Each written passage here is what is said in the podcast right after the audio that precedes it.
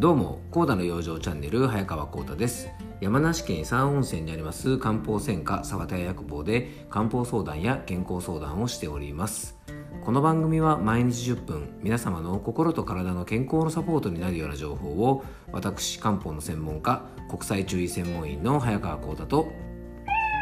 はい、アシスタントの猫林さんとでお届けしていきたいと思います。猫林さん、今日もよろしくお願いします。はい、よろしくお願いいたします。えっと、まずはね、告知の方からさせてください。本日ですね、今夜の、えっと、夜7時半から YouTube で、えっと、YouTube ライブの方を行います。えー、今回はですねアーユルベーダアドバイザーの土井京子さん。この番組にもゲスト出演をしてくださった方でね、えー、クラブハウスでも一緒にお話をさせてもらったりとかいろいろねコラボさせていただいてるんですが、えー、今度はですね、えー、土井京子さんと2人でお届けするですね新しい YouTube ライブの番組をスタートすることになりました、えー、京子と浩太のアーユル漢方ラボという番組で今回はですね梅雨時の過ごし方について漢方の視点そしてアーユルベーダの視点からえー、2人でですね皆さんのお役に立てるような情報をお届けしたいと思っております、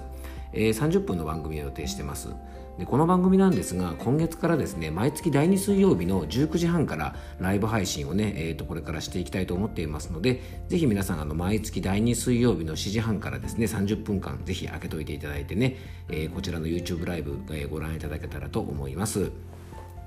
僕の YouTube チャンネルにてね、番組配信をしますので、えー、YouTube のね、リンクの方は番組詳細の方に貼っておきますので、そちらからぜひご覧ください。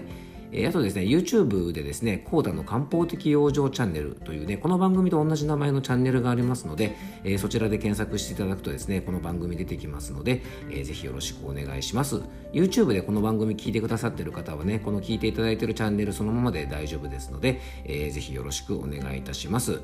YouTube ライブはですね僕も初めてなので非常にねあのワクワクしております。楽しみにしてますのでね、えー、ぜひ皆さんお聞きいただけたらと思います。はいそれではね今日の本題に入っていきたいと思います。えー、前回はですね、えっと、夏のスキンケアについてお届けしまして、まあ、汗を制するものが夏のスキンケアを制するというね、まあ、なかなか大層な題名でお届けしたんですがこれもあながち冗談ではなくてですね熱中症とかを含めて汗のかき方とかかいた後の体のケアとかを含めると、まあ、スキンケアだけではなくてですね本当にあの夏を制すると言っても過言ではないかなと思います。まあ、そんなね夏の汗でですねいろいろお悩みの方お肌以外でも多いんじゃないかなと思います。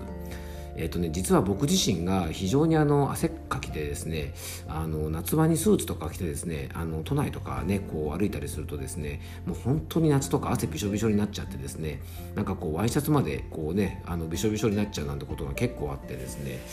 出先でねあの早川先生もすごい汗ですねなんて言われるとですねちょっとまあこう嫌な思いをね結構したりもしました。うんまあ、なのでね本当にあのねこう汗が噴き出るというのは当然生理現象で考えたら必要なことなんですがなかなかこれってね汗で悩んでる方が多いと思うので、まあ、僕もねその気持ちはすごくよくわかるんですね。で以前もノートとかで書いたことがあったと思いますしこのポッドキャストの番組でもねお話したことがあったかな。あの夏のねお昼ご飯で僕カレーが食べれないって話をねしたかもしれません。もう理由はですね別にカレーが嫌いとかではなくてもうカレー食べるとですね汗が噴き出てしまってもうほんとねびちょびちょになっちゃうのであの午後から仕事にならないみたいな感じになるんでね本当にもうあの今ぐらいの時期からですねちょっとお昼ご飯にカレー僕ね普通の日は食べれなくなっちゃうんですよね、まあ、それぐらいですね結構汗ってってねあのたくさん出るとですねちょっと困ってしまいますよねで辛いものとか熱いものを食べた時に、まあ、しっかり汗が出て体温を下げたりすることはこれ決して悪いことではないですしむしろいいことなんですよねまあ、でもね時と場合によってはね結構困ってしまうことがありますからやっぱね、あのー、汗というのは当然ですがね必要があってかくものなので無理やり止めてしまってはやっぱりいけないんですね。で養生で適切な量の汗が出るようにしておくことがとても大切だと思ってます。で当然僕みたいに体質的にですねあの汗がかきやすいタイプの方がいるので、まあ、そういう方もですね、まあ、あのかかなくする、まあ、かかなくなっちゃったら困るからねあれですけどもあの体質をこうね変えていくというのはなかなか難しい部分もあるんですがでもですね体が弱っていて汗が大量に吹き出てしまっているような方は、えー、ご紹介するような養生をねいろいろ活用すると、まあ、汗の量がねうまくコントロールできる調節できてあの不快な、ね、体調が少し少なくなるんじゃないかなというふうに思っていますってます。まあ、今日はねじゃあ夏のスキンケア第2弾ということでまたね今日はお伝えしていきたいと思いますで夏というとですねどうしてもあの肌の清潔感に注目がいきがちですよね汗をかくのでねやっぱり匂いとかが気になるからまあ、肌の清潔感を保とうっていう形でね皆さん気をつけていると思いますが実はですね夏の肌にも保湿すごく大事なんですね。で理由としたらですね、えっと、ちょっとねあの前回の番組でも触れたかもしれませんがあのエアコンとかで肌が乾燥してしまったりとかあと大量の発汗で、えっと、かあの肌の潤いがね不足してしまったりとかあとデオドラントシートとかでですね顔の油分を取りすぎてしまったりとかあとアルコール消毒などでね結構あの手とかが荒れやすくなったりあと今これはねあのこのコロナ禍ならではかもしれませんがさっきのアルコール消毒も含めてなんですが、えー、マスクをですねやっぱり長時間あのこの夏場でもしなければいけませんのでやっぱりマスクで蒸れて肌が弱りやすくなっちゃうとかですね非常にそういう原因が挙げられます。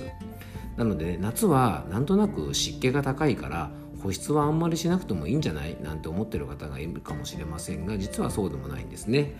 今ちょっとお話ししたような理由で夏こそですね顔とか体も結構乾燥してしまう方がいるのでねあの注意が必要です。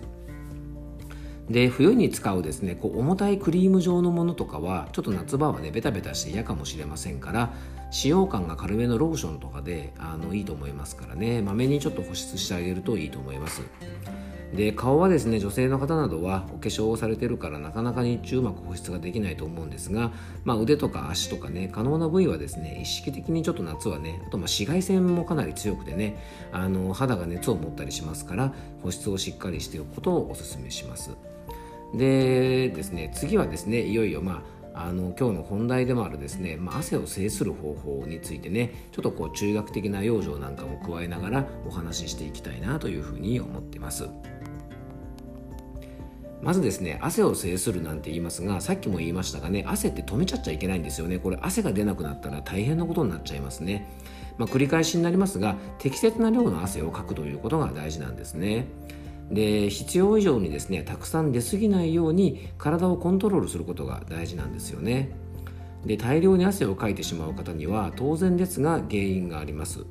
で中医学ではですねさまざまな原因で汗を大量にかいてしまうと考えるんですが、まあ、代表的かなと思うものをですね今回僕が4つピックアップしましたのでね、え、ちょっとそれぞれについて詳しく見ていきたいと思います。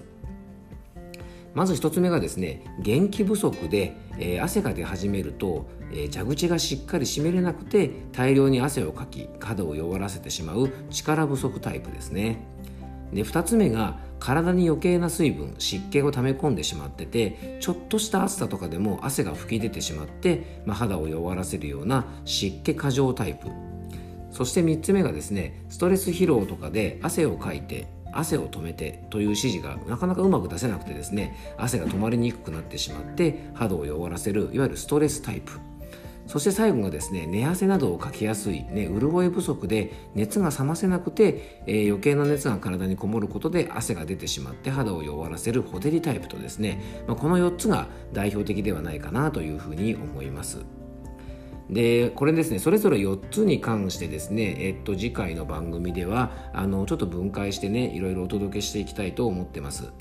でまずですね概念というかですね考え方なんですが、まあ、体をですねコップに例えると、まあ、コップの中にちょうどいい水の量が入ってればですね結構体が潤っていて乾いてもいないし、えー、じとじともしてない状態なんですがこのバランスが悪くなる。例えばね上から蛇口でね水がドバドバ出てきてですね溢れ出てしまうとやっぱり調子悪くなるし逆にあの水が常にこうねいいものが入れ替わってる。上から水が降りてきて下にも蛇口がついててですねそこから古いお水が出ていって常にこういいお水がある状態にしとくといいんですが、まあ、下の蛇口が壊れてしまってて、まあ、古い水が出なくてですねいつまでも停滞してしまっているからそんなに水分取ってないのに溢れちゃう方がいたりとかですね、まあ、こういうですねあの中医学だとなんで体がそうなってるかってことを考えることが大事なのであのその辺はねちょっと次回またゆっくりとあの皆さんにお伝えします伝えしていきたいなと思っております。えー、心や体の不調でご相談ご希望の方は、えー、僕のお店のホームページよりお気軽にお問い合わせください。オンラインでの漢方相談もしておりますのでね遠方の方も遠慮なくご連絡いただけたらと思います。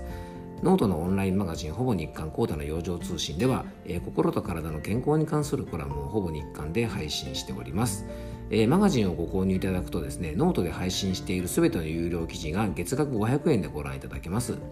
えー、月にですね、えー、1つ100円の有料記事を20個以上はね配信していますから、えー、かなりお得なマガジンとなっておりますし、えー、このマガジン定期購読の方にはですね、まあ、驚きの特典として参加費が1回1000円の僕のオンライン養生セミナー今月は6月の23日ですね、えー、水曜日の夜8時から Zoom を使ったオンラインの養生セミナーで、えー、腸についてですね、えー、お話をしたいと思ってます。今ね腸活とかいろいろ注目されてますもんね、はい。でこちらのセミナーなんですがセミナー単独ですとね1000円の費用かかるんですが、えーマガジンご購入の方はね無料で参加できますのでね。あのセミナーだけ参加したいって方はねあのこれも番組詳細の方にリンク貼ってありますからあのそちらの方からぜひご覧いただきたいと思いますし、えー、マガジンご購入ご希望の方もですね同じように、えっと、リンクの方をね番組詳細の方に貼ってありますからそちらの方からぜひご覧いただけたらと思います。